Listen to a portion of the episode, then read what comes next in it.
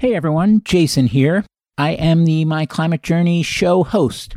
Before we get going, I wanted to take a minute and tell you about the My Climate Journey, or MCJ as we call it, membership option.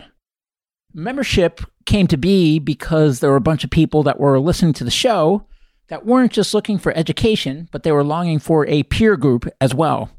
So we set up a Slack community for those people that's now mushroomed into more than 1,300 members. There is an application to become a member.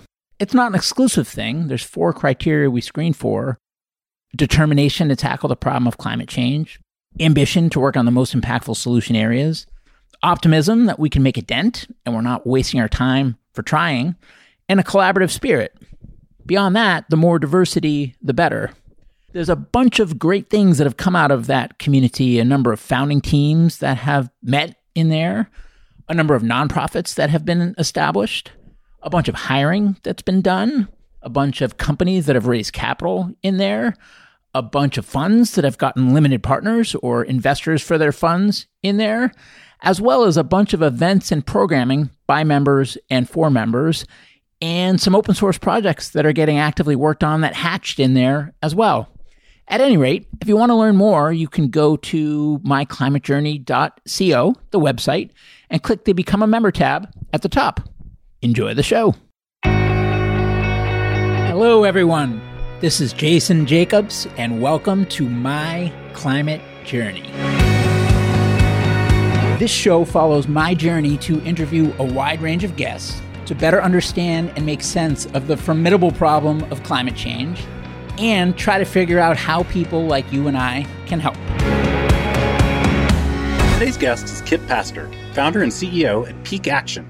That's P I Q U E Action, a next gen media company that tells stories on climate solutions. Pique Action's micro documentary Next Now videos on climate tech companies are regularly featured in our MCJ weekly newsletter. And their TikTok channel has grown from zero to 100,000 users in just a matter of months. They are seeking to end the cycle of doom scrolling by showcasing solutions to climate problems and by helping viewers understand things that they can do to take climate action. Also, you might notice that I'm not Jason.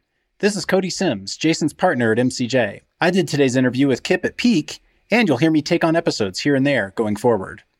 I was looking forward to this conversation with Kip because I personally believe that storytelling is the least invested in category of climate action relative to potential impact.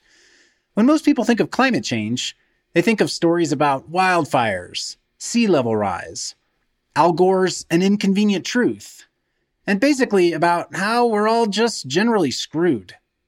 It all feels pretty hopeless. But those of us who have been leaning into solutions know that not all is lost. There are incredible innovations being built that have the potential to change so much of what we take for granted today and it's not far fetched to believe that these innovations can scale to unlock incredible improvements to our future. After all, the fossil fuel powered and emissions filled world that we know today is only about 100 years in the making. So, why can't we build a new and better way of doing things even faster than that, leveraging today's technologies? But most people don't hear about this stuff. They aren't being given reasons to hope. And without reasons to hope, they aren't likely to act. So, again, storytelling is so important. Kip and I have a great discussion about the type of climate storytelling that resonates with audiences today and about how Pique plans to scale its impact as it grows. We all have a role to play as climate communicators, even in one on one conversations. So hopefully, hearing what's working for Pique Action can also inspire each of us to think about our own climate voices. Kip, welcome to the show. Cody, so good to be here. Huge fan of the show and everything you guys do at MCJ. Well, listen, I am of the mind that there's a ton we can do in technology. There's a ton we can do in climate finance and moving money around. There's obviously a ton that needs to happen in terms of getting the right people in power that can make big change. But I think one of the equally important levers to pull is that of climate communication. And how do we help tell the right stories and change hearts and minds? And so I'm so excited for this conversation because my understanding is that is exactly what you're trying to do at Pique Action. So maybe just give our listeners this is a different interview than we normally do. You know, we normally talk about tech companies. And so you're coming at this from a, a different perspective as a startup on things that you believe you can do to help solve the climate crisis and would love to hear from you how you describe pique action and what you're trying to do.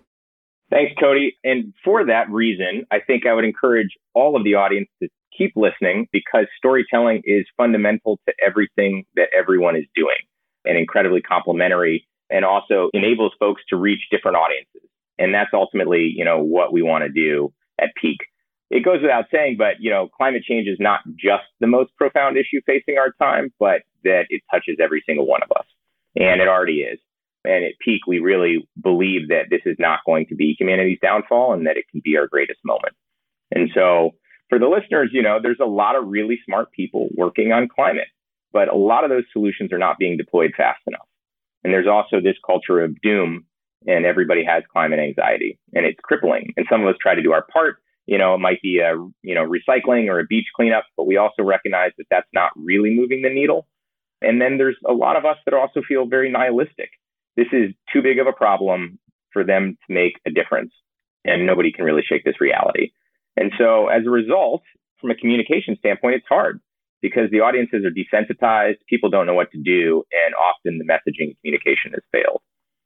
But we also know that there's this deluge that's coming, right? How do we mitigate climate in our own lives as well as other people's? You know, how can we transition skills? How do we invest? How can we help the people that are actually doing it get involved? And for us, it's changing the conversation around climate. We're also used to polar bears floating out to sea and hurricanes and fire season and drought. And that's not moving the needle. That's not actually getting people engaged. So we want to stimulate curiosity with content and drive action as well. So it can't just be telling stories. It has to be being a conduit for people to actually get involved and ultimately to drive systemic change because that's really what we're talking about. So, you know, this is a long introduction, but Pique Action is at our core a, a new media company. And we're starting with short form content that can be ubiquitously found online with the idea of having positive messaging and becoming trusted guidance and helping envision a different world and helping the people that are in the fight get what they need, whether it be customers or investment or employees, and bringing a whole new audience, climate curious and inclusive of everybody, and ultimately to, to be involved. And there are two things we can hit on separately that I think is is really interesting about the content you create.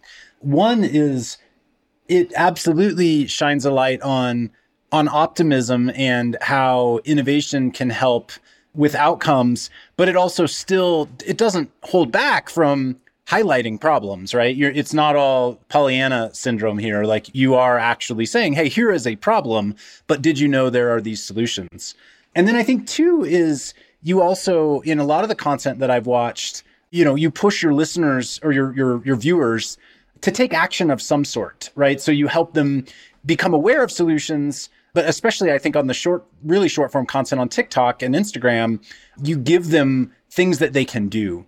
So maybe hit on each of those. How have you balanced optimism versus realism and how have you balanced lean back consumption versus call to action? I can't say we have the perfect alchemy yet. You know, I think part of what we're doing is learning from the audience all the time and learning what people do want to engage with. And so there's this feedback loop that's like fundamental.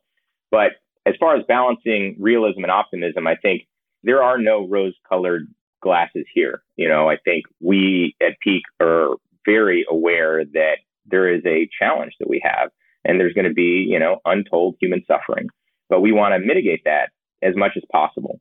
And by doing that, it's not ignoring the problem. It's rather focusing on problems that we can solve and focusing on problems that are being addressed and the ways that they're being addressed. So that, that balance there is, is not ignoring the truth, but it's focusing on actionable and, you know, top of funnel, that's just creating new awareness. That's creating a conversation for somebody to have in a barbecue in the backyard. Hey, did you know that this company takes sequestered CO2 and makes diamonds. Like, wow, that's wild. But, you know, to that end, when you're thinking about the balance of this lean back versus a call to action, it's, it's a little bit of an experiment. You know, we're, we're learning, can you port people from A to B and then from B to C? how much do people want to know and how can we engage with them? And so that's something that, that we're working on our website as well to give people opportunities to think, you know, I'm not going to leave my job, right? If somebody isn't going to leave their job, like how else can they be involved? And again, it's, it's, there are individual actions, but there's also systemic change that needs to happen. And for systemic change to happen, it has, it takes a lot of individuals. And so I think the idea is ultimately to be a conduit for all of these things for folks to get involved in different ways that resonate with their skills and resonate with what brings them hope and passion and joy. Because if, if it's not that, it's not going to motivate people to actually follow through. And have you seen any early data on what kind of content tends to resonate the most? Is it what I would call more FYI content about like, hey, this really cool startup, this really cool tech company that has a solution to this thing you might be worried about.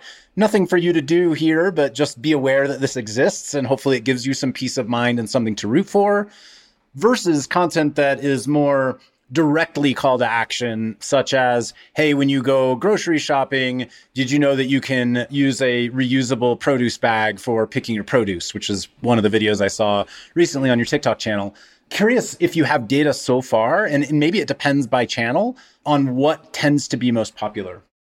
It's a great question. It's a big question. So there isn't a one size fits all. We've already found that, you know, is it a B2C product that people respond to? Sometimes, absolutely. You know, sometimes people really just want to know what the heck do I buy to build resiliency in my life? So we are right now are working hard to meet the audience where they are. And so each platform connects with a different audience and we want to connect with them in a way that is organic to that platform. But we're also just starting with short form. You know, ultimately longer form content reaches a different audience and it reaches that audience in a different way. So if you watch a 30 second TikTok, is that going to change your life? No, but if you watch a couple hundred of them over, you know, a couple of months, that can can help lead you there. And if you watch a, a whole docu series on it, are you more likely to be involved? And, you know, having produced longer form content and feature docs and feature films and television, there is different levels of engagement with each kind of content. And it really depends who the audience is and what you want them to do. So it's not a non answer. It's more to say that I think it's complicated. We have found that there is definite interest in jobs, right? So that doesn't necessarily mean people are looking to change their jobs, but it is a curiosity about what these opportunities might be you know, we've also seen that folks are interested in things that they can do in their daily life in that moment. And so, you know, we think about that, but we're not going to strictly cater to what those needs are because we want to continue to learn and grow with that audience as well. And maybe just for everyone's benefit, it might be helpful for you to break down the different products and channels that Pique has today. MCJ listeners may be most familiar with your YouTube based docu series because we've been embedding them in our MCJ newsletters for the last few months, just as a way to help our readers who subscribe to the weekly MCJ newsletter just to see different types of content that's out there. And we've been big fans of the work you've been doing. And so we've been wanting to help share and raise awareness of that. Those are obviously very focused on climate tech solutions and truly are mini documentaries which is quite different than what you have on TikTok and, and Instagram that are host driven commentary pieces almost. So maybe maybe talk through each of those different platforms that you have and the different products that you have. Yeah, yeah. Thanks for for taking a step back. So right now we're uh, across social media. So we have, you know, over 100,000 followers on TikTok. We're on LinkedIn. We just launched a new Snapchat show and on YouTube and Twitter. And so the, the series you were you were talking about that you guys also help to disseminate is it's our startup series. We call it Next Now. So that's one of our products. And to date, we've launched 34 company founder profiles across platforms. And, you know, we've done, I believe, at least four of MCJs, probably more. And then I think we have another 10 in pre-production. You know, we obviously love the companies you guys support too.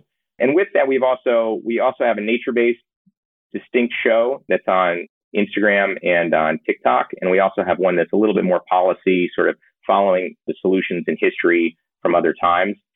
And we're launching a bunch of different news series as well, you know, some that deal with looking at policy issues, looking a little bit more closely at jobs. We have a renovation show that we're working on with a partner as well. And, you know, some of the content is, is intended to be educational, some of the content is intended to be inspirational, and they're not mutually exclusive either. And maybe let's talk about some of the personalities involved. So you have Alaina Wood, who is your host and I think chief climate communicator, I think is the, the role maybe she has or, or something like that. And she, I think, I mean, if you Google climate anxiety TikTok, like every article on the front page of Google is about her. So she has built a following as being someone who helps people deal with eco anxiety and climate anxiety in social media. I wonder if you could share a little bit about about Alaina, about how she and Pique Action came together and sort of what that backstory is. Yeah, thank you. And Alaina is incredible and she's an incredible communicator. Actually, you know, it's a great opportunity to talk about our team. Like any startup, the team is absolutely critical and everybody wears a lot of hats.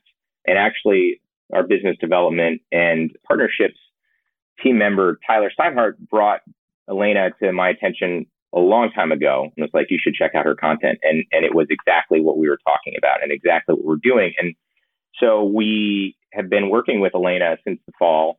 And she's a, a perfect example of how we see this storytelling community and ecosystem is that of a community.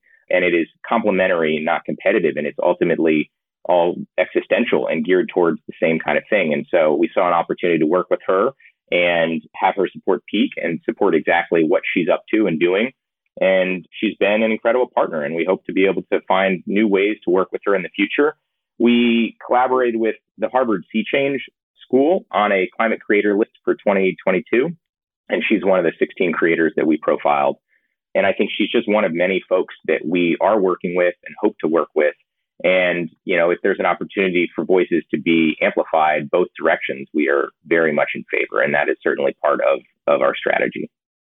And you have other hosts on some of your shows as well, folks like Hazel and Dez. How, how do you find these amazing creators and sort of what's the process of saying, hey, you're already creating interesting content on your own. Do you want to come create it with Pique?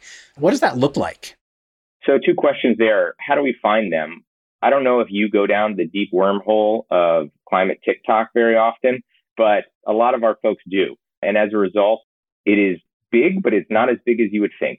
And so we try to ha- connect with and have a relationship with just about anybody. And if we haven't met them yet, we're interested in doing so. I think it's probably a lot like what you do with MCJ, which is sort of keeping your finger on the pulse of what's going on and seeing if there are ways that, that we can collaborate. And, you know, those collaborations right now have mostly been creating content for our channels or potentially on their channels.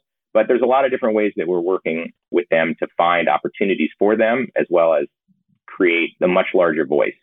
So from our strategy and our slate perspective, there's a ton of new things that are coming out in Q3 and Q4 and next year in regards to a lot of these different creators. But it definitely breathes a whole new perspective, a lot of engagement and excellent content into the pipeline. Let's talk about climate TikTok for a minute, you know, almost independently of pique. Is the majority of climate content on TikTok sort of this doom scrolling doomerism content? And pique has is trying to shine a light on hey there's stuff you can be somewhat hopeful about or hey there are things you can do? Or are you seeing that in general TikTok is emerging as more of a younger more hopeful channel around climate than than you're going to get from mainstream news outlets a great question, Cody. It is a very hard one to answer for a couple of reasons. One, I would say there's both. So just to start, I think that there is a lot of anxiety that's being expressed on TikTok that is genuine, authentic, and upsetting. I will also say that there's a lot of positivity and solutions that are being shared on TikTok as well. TikTok is the most interesting and perhaps the most unique platform just because of the way their algorithm works and for those of you who aren't on TikTok, you should, you know, go on TikTok and experiment. But basically, the algorithm defaults to giving you what it knows you like, not necessarily who you follow. So it's it's kind of funny. It might expose you. You might realize I follow the New York Times and the Economist and the Washington Post, but really you just like dance videos, and so it's just going to keep serving up dance videos because it knows that's what keeps you engaged. So to answer the question of is, is there more climate doom or is there more climate optimism on TikTok is hard to say because the algorithm is going to dish it to you. And so if you're going on a doom scrolling expedition, you're going to find a lot of that. But, you know, there's new features being released all the time that allow you to search the same way that you can search on YouTube and find the content that you really want to find.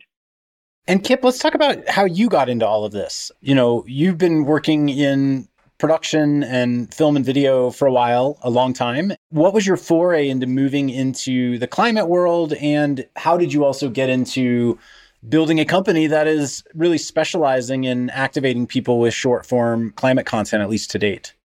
Yeah, I mean, you know, I grew up in Georgia. I grew up in a family of folks who really wanted to make a difference in the world. So it was a really great place to get that is the baseline. You know, democracy, voting, literacy, conservation, these are things that were really important for the family. And, you know, travel and education were the manifestations of those values. And so, you know, I also spent a lot of time in wilderness from a very early age. So hiking and climbing and mountaineering. And what's surprising about growing up in Georgia in the 80s was that in public school, I learned early on about global warming. And so this was something that I could immediately understand as it related to time in, in wilderness. And so I went off to college and I studied diplomatic history with the idea that I was going to get involved in politics from a policy perspective. And I worked internationally and I moved to DC and quickly realized that that politics was about winning and not about ideas.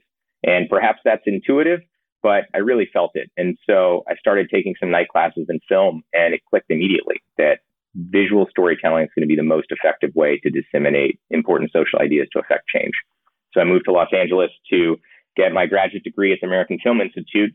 And when I got out, I started a commercial production company right away. And if you told me I was going to move to LA and, and make commercials, I never would have done it. But it was an incredible way to build out my toolkit.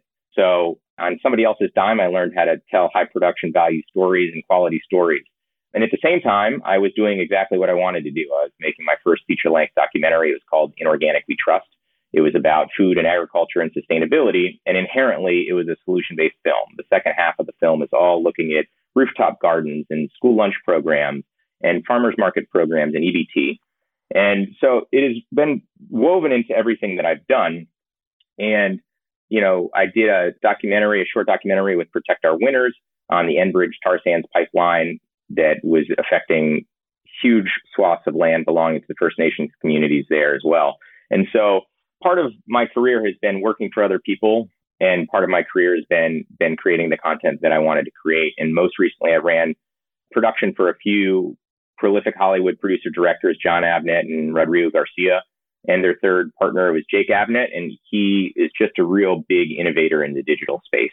And so we made traditional movies and traditional television, but we experimented a lot in digital content. And there I produced the first Snapchat feature film.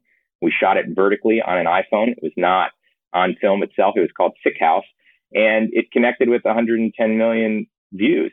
And so we knew this opportunity for a different kind of storytelling was massive. And then I also helped oversee and, and, and build the 60 second docs team. And I did 150 or 200 of those before I left. And that's really when I understood the power of short form content. And it's not an either or. Again, it's an and. So you need short form content, but you need longer form content. You need events. You need to bring people together. And at each one of those phases, those things became clear to me. And so Pique really was born out of that.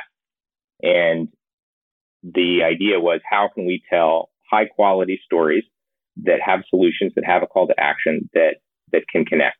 And so we started with climate tech. It's where solutions are. It's where innovation is. It's where the mind blowing ingenuity of humanity is really being showcased. And I'm curious how doing climate communication is different than other forms of storytelling. I guess maybe what's similar and what's different about talking about climate change. It's a really good question. You know, I think what we are finding with the different platforms that we're working with, it's not all cinematic storytelling. Some of it is direct communication. You know, Alaina Wood is a great example. Hazel is a great example. Des is a great example of people who are telling stories and information and knowledge that they have and communicating directly with an audience. So I look at them all as sort of shades of gray of what is ultimately part of changing the conversation. So, you know, we can use storytelling or climate communication and they can look and feel like different things, but ultimately the goal is still the same. And this is where you know, Pique is not just focused on the communication. Pique is really focused on the communication, the curiosity as driving then action because you have to put those pieces together. You can't just tell a story and walk away. I learned that with In Organic We Trust that the work was not done when the film was delivered. And I didn't realize that at the time, but I went on tour. Chipotle did a nationwide screening series. The Environmental Working Group is really supportive. And I went around the country. And what I discovered was that the film was, was not the reason people were there. It was the excuse to bring people together. Everybody was there for the panel of local experts talking about local issues at the end of the film. It was how is my community handling these challenges and what solutions does my community have? And so oftentimes content can be that excuse. It can be that rallying cry, but there has to be that follow through. And in a world without pique, what are the gaps that exist in climate communication?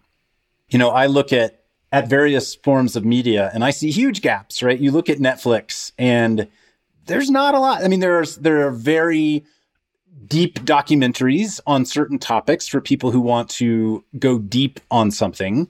You know, you look at something like the Discovery Channel or Nat Geo, and like you would expect that there's incredible content that help helping people understand solutions, but instead you get shows about how wonderful the coral reefs are and you know how how beautiful the forest biodiversity is when all this stuff is at huge risk and it most of the the mainstream nature channels, to me at least, don't even address the problem, much less potential solutions.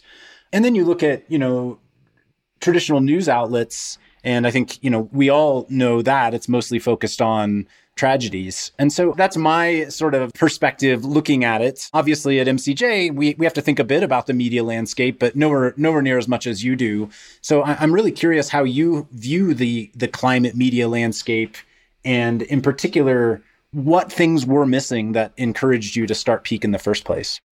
You're so thoughtful about this stuff, Cody. I mean, you hit the nail on the head, which is to say there is a massive white space in the climate content world.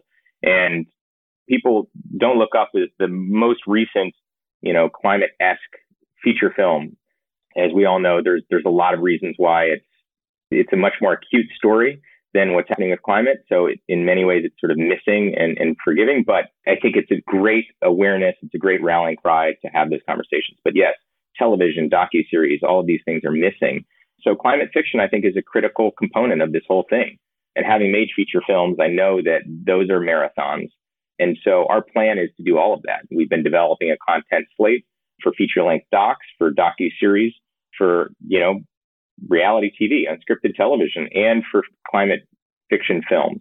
And we're not the only ones, just to be clear. There are a lot of folks that in Hollywood and outside that are desperate to tell these stories. And I think that there is an appetite now. And I think more importantly, people are starting to crack the code on how to tell those stories, you know, with a balance of optimism and realism and also as a compelling standalone. Is this film going to be exciting and fun? One of the things we've been working with, there's a technology company that has developed this absolutely incredible choose your own adventure software for feature films. So just to whet your appetite, imagine a movie that doesn't stop, that is democratically, the direction that it moves is democratically chosen by the audience. And it's not just about the storytelling. You actually get the data. You get to find what people are choosing, why they're choosing it, and debrief with the audience. But I think there's a lot of opportunity there. And it can be a thriller, but it could also be a rom com. Why do you have to be end of world all the time. What if we imagine what the world can be like? What if you take that futurist perspective? And so I think we encourage anybody and everybody wanting to tell those stories. And there are a lot of groups here that are working on those things. But I also want to point out, you know, not a lot of Gen Z is watching television. They're engaging on TikTok, right? Their search engine is YouTube. And so you really do need to hit different audiences and hit them where they are. I love the notion of aspirational fictional storytelling it feels like you know we've had Don't Look Up, which is you know, one film out of hundreds that come out every year, and obviously it was satirical. If it were Shakespearean, it would probably be a tragedy, not a comedy, or maybe it's one of those one of his works that would straddle both. But it leaves me to to wonder if part of what needs to happen is simply baking a climate change narrative into honestly any film that is set in a future date right? And so that would leave it up to the director or the screenwriters. And film could be an online series, like whatever, any fictional work, would leave it up to the showrunner or the screenwriter or whomever to decide if we're talking about an optimistic future or a pessimistic future or a bit of both, which is probably the reality of what we're going to have. And, you know, what does the future look like when we're living off of fusion based utility power? Or what does the world look like when we have 100% EV adoption? Or what does the world look like when our forests failed to recover? I mean, these are all fodder for stories that it feels like to date have mostly been ignored by the entertainment industry, which is just so surprising to me. So, you know, I'm venturing into a question more on the the fictional side, but I assume you or people on your team attended, for example, the Hollywood Climate Summit, which happened last month in Los Angeles. I'm just curious more about how do you view the sort of storytelling world, much less the documentary world, but the true sort of fictional hearts and minds storytelling world trying to grapple with these things? Yeah, I mean, so a lot of us did attend the Hollywood Climate Summit, and the Norman Lear Center at USC does a lot of research in television and movies to talk about whatever issues. So they've been doing a lot of healthcare for a number of years and thinking about ways, you know, I'll give you an example. Like they found out that when you write in a table into a set, that people talk about food, right? So if whoever the art director was decided, I'm going to put a table in the middle of the set, then the writers in those episodes are going to write in food. Similarly, they did a massive study on climate in feature length, these are fiction films, right? And they did like analyze roughly 40,000 scripts from the last four years. And they discovered that less than 3% have any mention of any climate change keyword that they created. So that's just even mentioning a solar panel in a script. And the first thing you have to do is you have to identify that this is the problem. And then you have to talk about the solution. And so there's a bunch of teams Uh, obviously, the Norman Lear Center helped with this study. Anna Jane Joyner has a, a nonprofit called, and she's created this Good Energy Playbook. That's the same idea, right? It's trying to take here are some storylines, here are some ways that you can start building this in in an organic, authentic way that doesn't have to be on the nose climate change related content. And I think you're going to start seeing it in television. You're going to start seeing it in movies, but it has been way behind and slow. So whatever we can do to speed that up, the better. And part of it is is acknowledging. Yeah. I mean, it seems like a big part of what you're doing is helping people be and what we're doing at MCJ as well is helping people be aware of here are some of the solutions that are starting to happen. So, you know, take a company like Living Carbon that is bioengineering trees to make them more carbon absorptive. Now, let's imagine a future 40 years from now where that is a big part of how landscaping and reforestation is done. What does that world look like? Or take a company like Solugen that instead of using petrochemicals, instead of using fossil fuels to generate chemicals, is building them in bioreactors through fermentation. Like, what does that world look like in the future? And if storytellers know more about these potential solutions, hopefully it triggers their imagination. So hopefully that's tying the thread back to the work you're doing today. Brilliantly executed. Absolutely. I mean, we look at this idea you can't tell well, you can, but you shouldn't because you're not going to be effective. You can't tell people what not to do anymore. You can't say you can't travel. You can't say you can't eat meat. You have to find a different solution because, and, and, unless there's government policy that that's around that, but but it's it's really hard to effectively get people to change a lot of those those kinds of habits. So instead, how do we make travel more sustainable? How do we create more circular fashion? How do we have an agriculture industry and a food industry that can grow and scale and get people what they want. And it looks a little bit different than the world does today, but there are ways to see that. And so, you know, I think that's the idea. So we've done, we've shot about 45 or 50 of these movies, and you guys have done hundreds of these. And if you can collectively tease them out in other forms of content, in other movies and other television, at events, and just create an awareness that this is happening and then people can get excited and, and hit those passion points for themselves and get involved. So yes, that's exactly what we're trying to do. It reminds me of, you know, think about movies in the mid to late 90s that tried to communicate the internet and how terribly most of them did you know, you think of something like Sandra Bullock, The Net, Absolutely. where her life is getting hacked, and it's just a ridiculous movie. And yet, over the decade or so thereafter, movies generally got a lot more realistic about what was actually possible in terms of technology. But man, some of those early, like mid 90s hacker movies like Sneakers and whatnot, where all they have to do is plug in a laptop and, you know, they're into the, they're logged into whatever system they need to be logged into just I think all of us got more aware of what was real and not. And it feels like the same is happening with climate. Like, no, there are real solutions that are out there, and maybe let's extrapolate what those might be. Yeah, and they're not just moonshots. They're not just crazy ideas. Some of these are already being scaled under our noses and we don't realize them. You know, the built environment is one where it's not super sexy. People don't totally understand it. But once you learn what's going on behind the scenes, that is a huge injection of positivity and possibility that might not have been there before. And you know, and so we do films on D2C companies. We do films on on companies that create some products, but we also love all of the other ones because those are the stories you might not have heard of. And just to be clear too, you know, the companies and the founders and, and the CEOs that we profile, they're not paying for this content, similar the way that you guys don't pay folks to come on. And that's important because it needs to be an objective perspective right? And it ultimately it's promotional because, you know, we've had other people kick the tires in the science. You know, we're storytellers, we're not engineers, we're not scientists. We want to make sure that we're elevating companies that can scale. But I just thought I, I should point that out.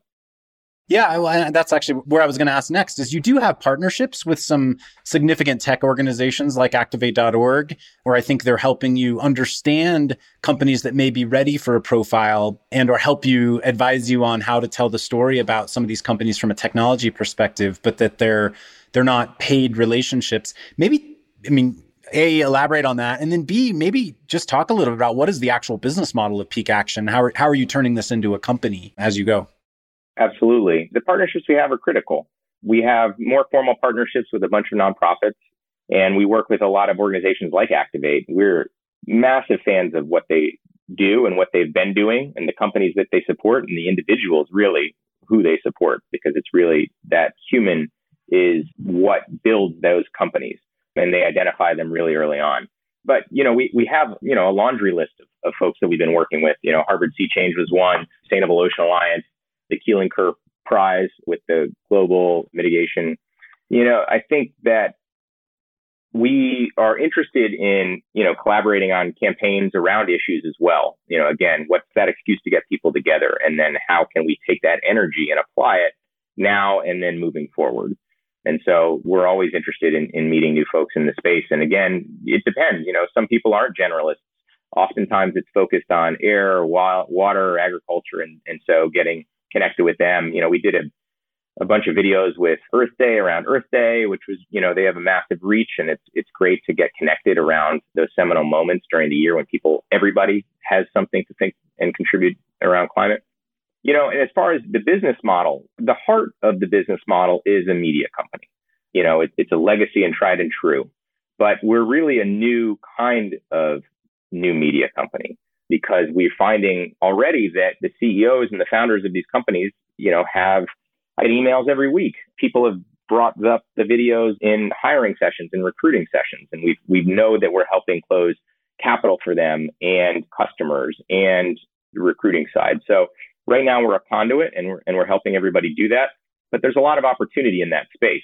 There's a lot of opportunity in being, you know, a trusted place for all of those things. And ultimately, you know, that is our goal is, is to be a trusted resource for all things climate. So we find that storytelling is the way to begin, but behavior change has to follow ultimately to, to ladder up into to what will be that systemic change. The last thing I'll say is there are a bunch of new products and some of those products are shows, but some of those products are other things to really help become that, that place. And so in time, you will see and we'll see and, and we'll, we'll chat more about it.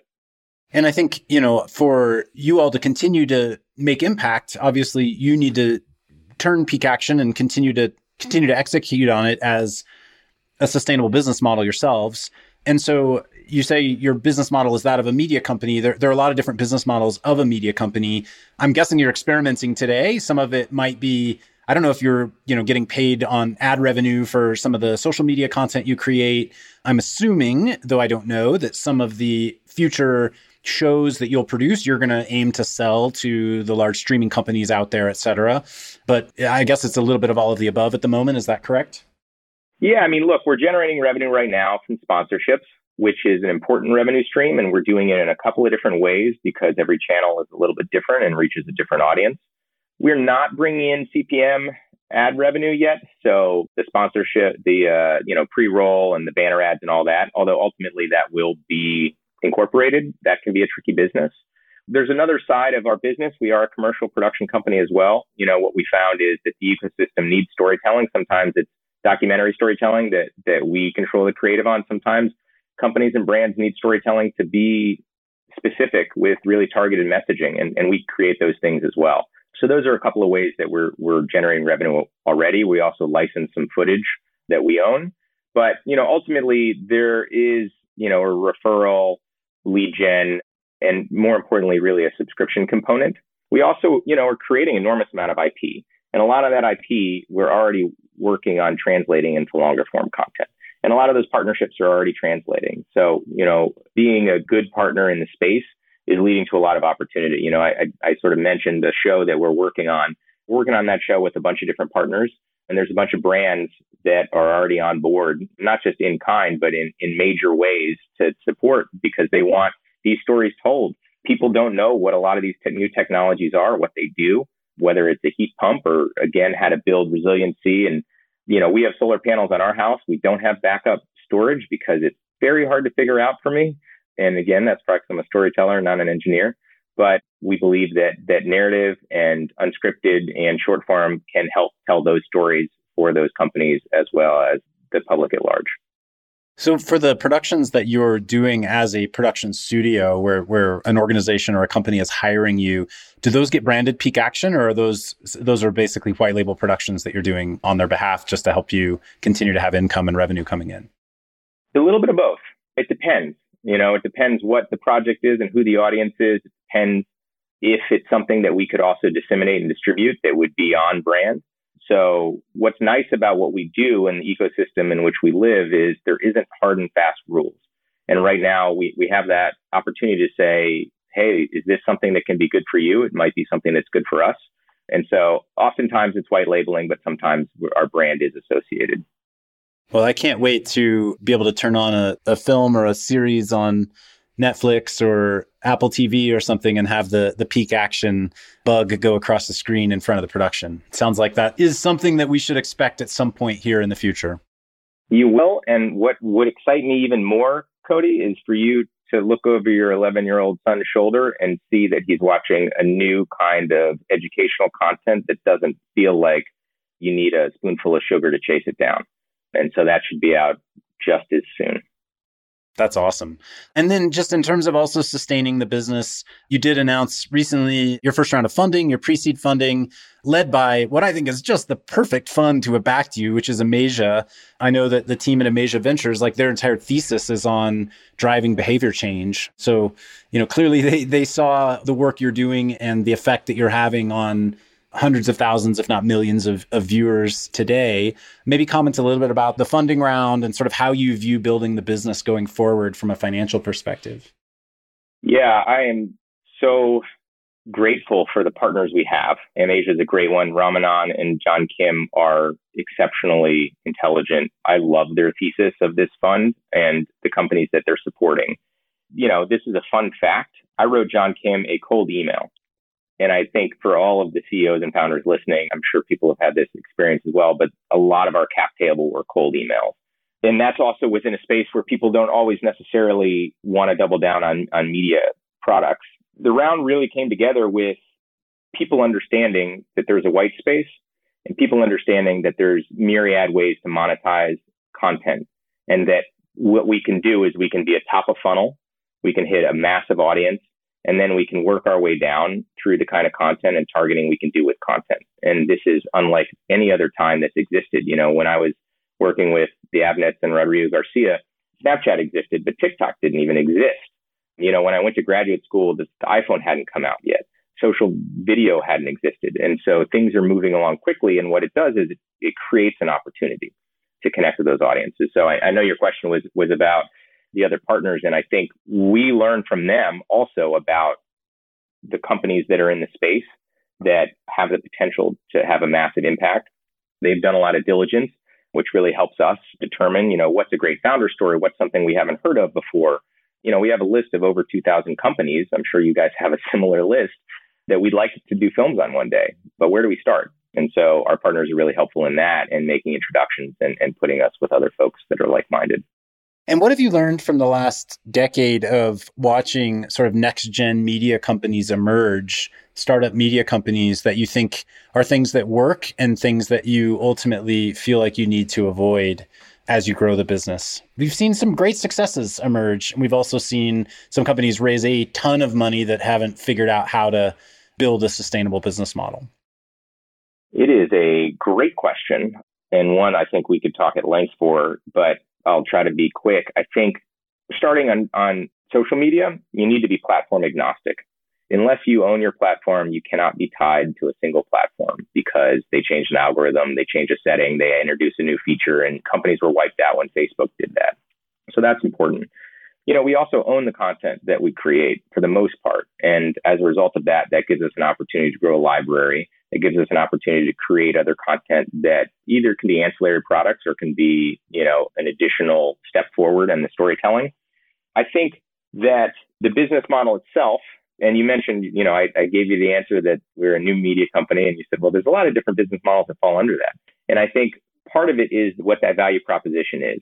You know, we saw with Quibi, do not create content in a massive library before you test it with your audience applying a paywall before people are ready to pay for your product is also really challenging. You know, I think what Netflix did is a quintessential example of doing it correctly. You know, they just distributed other people's content once they realized and once they had an opportunity, they said, we can't live and die by the pricing that's forced upon us. We need to own our own content. And so they went out and they looked at all their data and they went and said, we're going to put together an all star team, writing, directing, acting, and that's what House of Cards was. And they made a huge splash and that put them, that was the jet fuel that they needed. And it was based on data. So right now we're definitely in the discovery phase. We're collecting data. We're talking to our customers. We're talking to audience. We're finding out what is it that you need that's going to get you up in the morning and watch a pique video. What is that? And we have a bunch of theories and we're testing a bunch of different ways to connect. But ultimately, that is going to be what's going to be the, the business driver you know, what do you need every day? And then, you know, if it's ad based or not, what would you pay for? And I think we have a bunch of really great answers to that question. Well, Kip, I have to just say that I think you're operating in what may be currently the most underinvested in area of climate action relative to potential impact. And so I have a lot of admiration for you and Tyler and the rest of the team who are operating on, you know, really the bleeding edge of how do you properly tell stories about climate that can inspire and inspire people into action instead of trying to scare them into action? And I guess with that, what else should I have asked that I didn't ask today? You asked all the great questions. At the end, also, you saved you saved all the good ones, at least the ones that don't make me sweat but make me think. So that's wonderful. You know, I, I'd like to say that what I love about content is what I learned with documentaries, which is when you get to tell the stories that excite you, then you can tell them faster. And, you know, so as I mentioned, we're full time. We have a very scrappy team. Hannah is a prolific producer and Shana has been incredible and, and Dara has been an excellent addition. And Tyler, obviously, we talked about, but, you know, we've put out almost 300 video pieces of content since October. And that is with a teeny team. So to your point, if you can inject some more funding and you look at the creators that are in this space and you look at the storytellers that are in this space, there is an opportunity here to create a lot of content. Some of them will be hits, some of them won't, but we'll experiment, we'll learn, we'll iterate, and we'll be able to connect with those audiences on those different platforms. So I agree with you. I think there's a lot of opportunity and I think it is underinvested. And I think like any investment, it's taking, you need to look at the people involved, the products that they're creating, and then ultimately what that big vision is. And for anyone who's listening who is excited about what you're building, whether they are content creators themselves, whether they are funders, whether they are distribution channels, or whether they merely want to figure out how they can join your team, what should they do? Or even more baseline, just watch some of our stuff. Like if you're a LinkedIn person, watch on LinkedIn. If you're a YouTube person, watch on YouTube. If you're curious about TikTok, be warned. You might lose some hours of sleep, but, and of course, Twitter. So I'd say go to the website, poke around, always send us an email. All of those, those stakeholders you mentioned are people we're interested in hearing from. If you have a comment or a critique or a thought on our films or what you think is missing, we want to hear that too. We want to know what is going to get you up in the morning that you need to check out and be involved in. And, you know, I, I would say too, even if you don't use TikTok or you don't use Instagram or whatever, if you go to Pique Action's website, they have links at the top that just link to unlogged in versions of, of, their content on each of those spaces so you can get a sense of how they're using each of those platforms to communicate. And you know definitely there's a big difference between how you're communicating on YouTube versus how you're communicating on TikTok versus how you're communicating on LinkedIn which I think is you know goes to show that you, you all are trying to put in the work to reach people where they are as you said at the beginning Thanks so much, Cody. You said it all for me at the end, and it's just it's an honor and a great pleasure. I'm just a deep fan, and I have been inspired listening to you and Jason on runs and crushing as many MCJs as I can. Well, mutual admiration, and hopefully we can all help the communication part of climate grow up together. So, Kip, thanks so much for your time, and congrats on all that you all are doing, and can't wait to see what's next. So much to the same, Cody. Hey everyone, Jason here. Thanks again for joining me on my climate journey. If you'd like to learn more about the journey, you can visit us at myclimatejourney.co. Note that is .co, not .com. Someday we'll get the .com, but right now, .co. You can also find me on Twitter at jjacobs22, where I would encourage you to share your feedback on the episode or suggestions for future guests you'd like to hear. And before I let you go, if you enjoyed the show, please share an episode with a friend or consider leaving a review on iTunes. The lawyers made me say that. Thank you.